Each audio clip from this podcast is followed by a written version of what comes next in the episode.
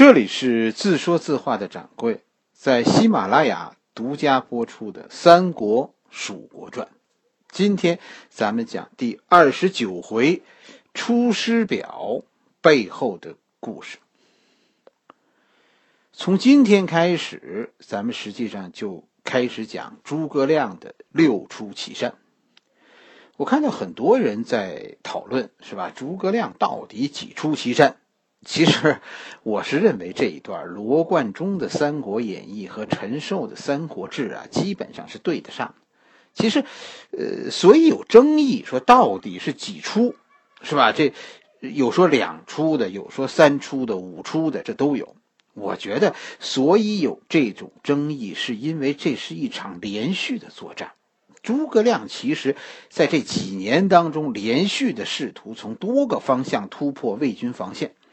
一共是几次？这这就看你怎么算，是吧？反正这个仗呢，是从是从二百二十八年一直打到二百三十四年，诸葛亮死，打了七年。至于说算几次，看你说多大算一次，啊，有的那个去了转一圈，一看没机会，就又回来了。说这算不算一次？这算一次进攻呢，还是还是说算一次侦察呢？是吧？这都这都不好说。至于出几次，我认为这不是这个问题的关键点。上一回咱们咱们讲到说诸葛亮平定南中，这大约是公元二百二十五年的事情。两年以后，二百二十七年，诸葛亮写了著名的《前出师表》。一般咱们说的《出师表》就是指《前出师表》，我们现在还流传有一个《后出师表》。后出师表呢是写于前出师表一年以后，关键问题是，这个《三国志》中啊，并没有后出师表。后出师表呢是在吴国的历史中，哎记载的这么一篇文章，在《三国志》里边没有。很多人认为呢，后出师表不是诸葛亮写的，是后人写的。这个这个咱们不去管它，是吧？让让历史学家去去争议。我们今天呢，就看看这篇千古名篇《前出师表》。中学课本中，中中学课本里应该有，而且我记得我小时候这这个诗读过，就这个这篇古文呢，读过不止一遍。我其实特别愿意啊，给就就结合历史给大家讲讲这诗啊，这些古文呐，我我其实特别愿意讲，但是担心大家不愿意听，因为什么呢？因为以前啊，咱们。讲过一个《长恨歌》，是吧？我觉得反响不太好。我自己愿意讲，这其实特别有意思。《出师表》，我其实要讲什么？我希望你能从这《出师表》中读出诸葛亮和刘禅的关系，以及诸葛亮北伐以前的心态，就那种怎么说呢？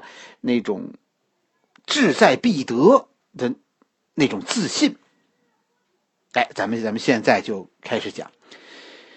原文一开头是这么说的：“先帝创业未半，而中道崩殂，今天下三分，益州疲弊，此诚危急存亡之秋也。”先帝就是刘备，是吧？这一句就是说啊，先帝的事业还没完成一半，这中途就突然死去了。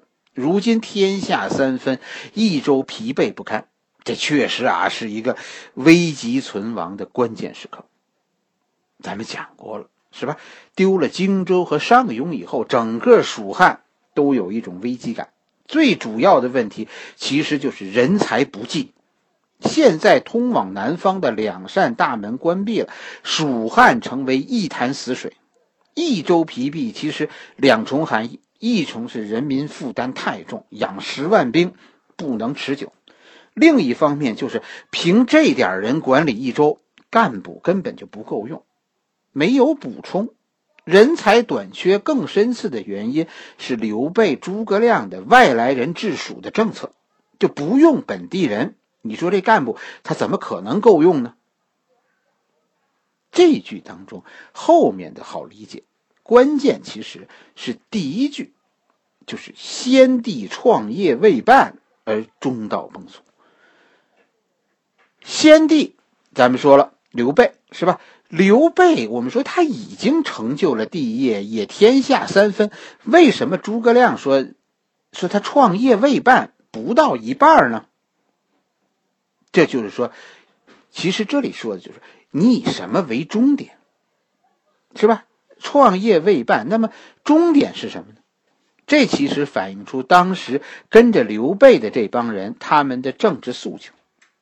什么政治诉求？统一天下。这是诸葛亮认为刘备的诉求。从这个角度上来说，三分天下，其实你只占据了三分之一。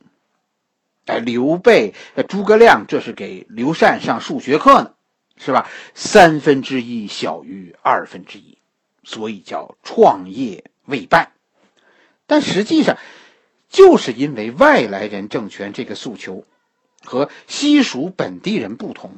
最终导致了诸葛亮这帮人死后，当蜀汉落入到西蜀本地人手中的时候，刘禅政权迅速垮台。以后我们要讲到这一段。下面接着的原文是：“侍卫之臣不懈于内，忠志之士忘身于外者，盖追先帝之殊遇，欲报之于陛下也。”内就是指朝廷里，外是指边疆。对吧？虽然上一句说了，现在国家已经到了生死存亡的关键时刻，形势啊不太好，但是朝廷上这些皇帝身边的大臣丝毫不敢松懈，边疆上忠志之士奋不顾身保卫着国家。他们这样做的原因，是因为啊，感念先帝的后代，要通过报效陛下来报答当年先帝的恩情。跟着诸葛亮又说：“诚意开张圣听，以光先帝遗德，恢弘志士之气，不以妄自菲薄，隐喻痴意，以色忠谏之路也。陛下，您应该怎么做呢？啊，您应该听取我们的意见，使得先帝的那些遗德呀得到光大，使得志士心中的正气得到弘扬。”而不应该妄自菲薄，妄自菲薄这个成语就是从这儿出的。就是说，陛下您不应该有那种悲观思想，更不应该呢。接着说，更不应该呢隐喻失意，这也是一句成语。就是说，呃，您不应该说一些不合时宜的话。隐喻失意应该的解释就是呢，咱们从从字面上解释，就是对一些事情做出错误的。呃，对比类比，实际这里的意思就是说呢，说一些不合时宜的话，就说呃和主旋律不合的话吧，是吧？诸葛亮说：“您的悲观思想和不恰当的言语会堵塞忠臣的劝谏之路。”这是《出师表》的第一段前面几个几句话。我问你，你听出什么问题了吗？没有是吗？这是因为你有一个先入为主的印象，那就是刘禅是草包，这是个废物，而诸葛亮呢？诸葛亮是半拉神仙，哎，所以诸葛亮可以站在半空中训斥瘫在地下的刘禅，嗯，这很正常，是吧？你脑子里有这个思想在你脑子里，你自然觉不出这个这些话的问题。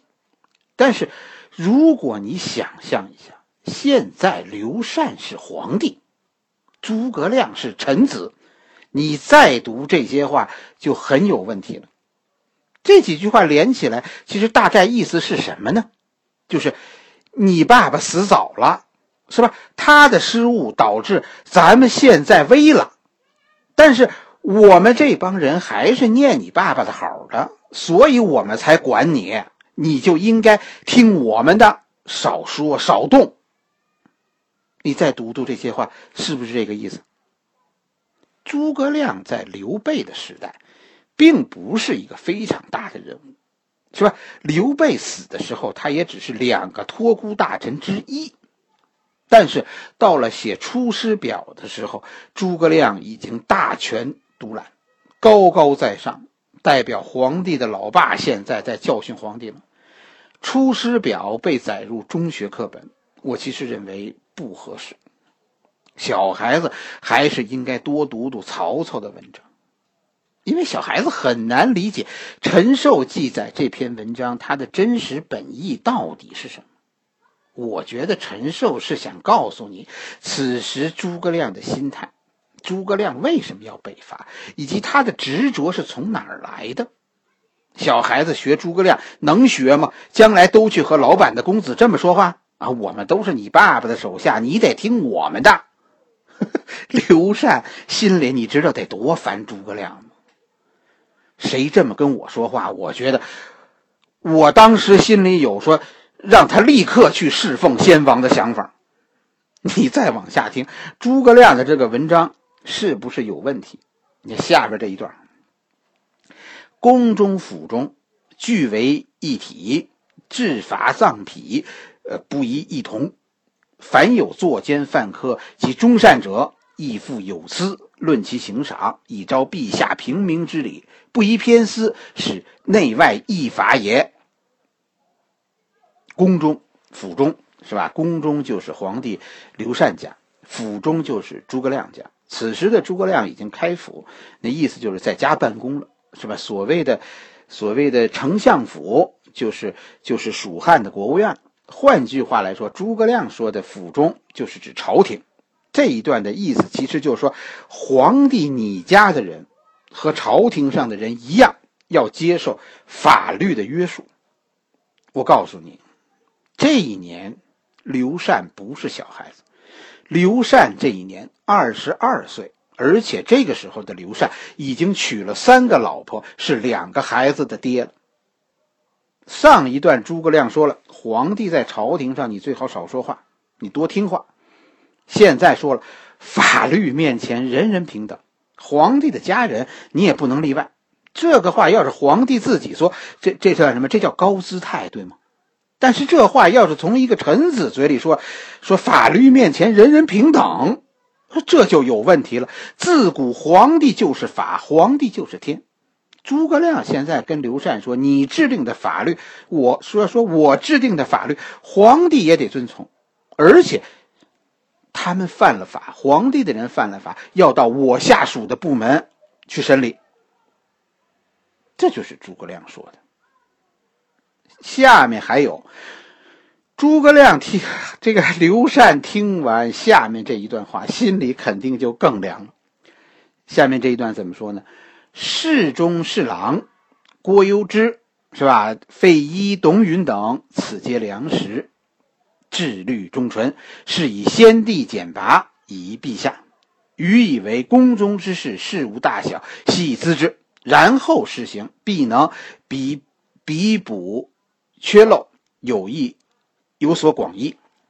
将军向宠，性行淑君。畅晓军事，适用于昔日。先帝称之曰能，是以众议举统为都。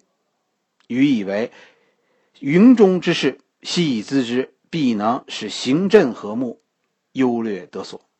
亲贤臣，远小人，此先汉所以兴隆也；亲小人，远贤臣，此后汉所以倾颓倾颓也。先帝在时，每与臣议此事，未尝不叹息痛恨于桓灵也。侍中、尚书、长史、参军，此系忠良死节之臣。愿陛下亲之信之，则汉史之隆可继日而待也。啊，这我不善于朗读，是吧？我我讲的故事有稿的不多，所以读这一段章读的还挺费劲。这里啊，其实提到了四个人，这是这是诸葛亮留下来看家的。说我诸葛亮马上就要外出了，但是皇帝你可别高兴太早，我留下人继续照顾你。而且这郭攸之、费祎、董允、向宠这四个人，你动不得他们。为什么？他们呀是你爸爸选定的人。刘禅、刘禅的心里现在肯定有一首歌。是吧？那歌词就是“你像一张无边无际的网，轻易就把我困在网中央。”这四个人，诸葛亮都给指定了职职务：侍中、尚书、长史、参军。郭攸之是侍中，侍中就是诸葛亮走后丞相府的负责人，就是代代理总理吧，就算是吧。费祎是尚书，这是这是皇帝的秘书，是吧？皇帝写的一切文章都要通过尚书发布。董允是长史，长史是什么呢？长史就算是皇帝家的管家，是吧？管理皇帝的私人生活。向宠呢是是是参军，是吧？诸葛亮不在的时候，军事上的事情要经过向宠同意。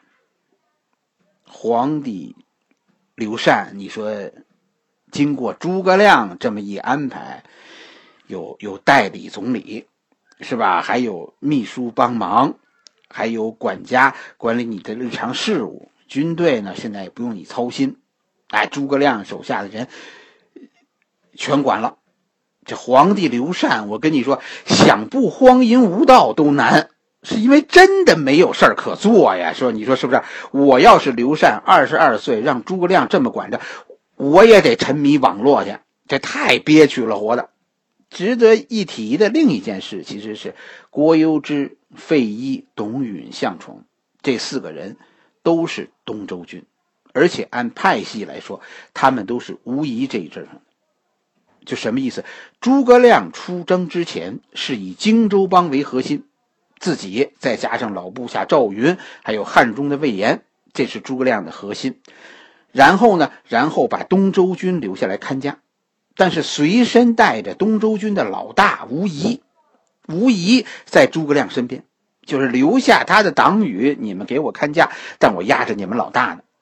诸葛亮的这次人质安排中，没有一个是蜀人，也没有一个是李严派的人。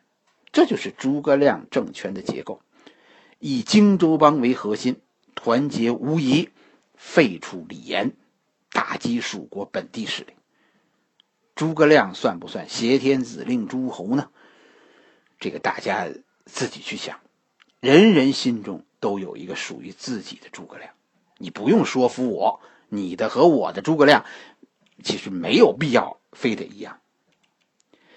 总体上来说，我很不喜欢说诸葛亮的说话方式，说你跟一个二十多岁已经成家的人一张嘴，老是跟他说说你爸爸如何如何，我听了觉得不舒服。一个有学问的人，一个一个像诸葛亮这样聪明的人，按理说其实应该知道一些做人的基本常识。诸葛亮下面还没完呢，还在说呢。臣本布衣，躬耕于南阳，苟全性命于乱世，不求闻达于诸侯。先帝不以臣卑鄙，猥自枉屈。三顾臣于草庐之中，自臣以当世之事，由是感激，遂许先帝以驱使。后指倾覆，受任于败军之际，奉命于危难之间，而来二十有一年矣。诸葛亮的这个《出师表》。辞藻非常华丽，这是这是那个时候，呃，几乎所有文章的一个重要特色。就是，但是其实呢，意思很好懂，是吧？咱们就不一句一句的翻译了，因为时间上我看这一回要要一句一句翻译，得讲个四五十分钟。这一段其实我相信大家一听也就也就明白了。这一段其实啊，重要的是两件事。第一件，其实这里是三顾茅庐的一个出处。关于诸葛亮和刘备相遇的具体情况，史书中有记载，但很简略。《三国志》里是五个字：“凡三往，乃见。”后来，《三国演义》当中活灵活现的三顾茅庐的场面，其实都是艺术创作。甚至于，呃，当时在在魏国和吴国。这两个国家的历史记录中都是说呢，是是诸葛亮去找刘备的。那两个国家人的历史都是记录诸葛亮和刘备关系，都是说诸葛亮和刘备啊不是刘备三顾茅庐，是诸葛亮毛遂自荐，而且去了好多次。后来就也有好多史学家倾向于认为是诸葛亮主动去投投奔刘备的可能性更大。因为无论是从能力还是从地位，说名声来说，其实刘备都比诸葛亮要强很多。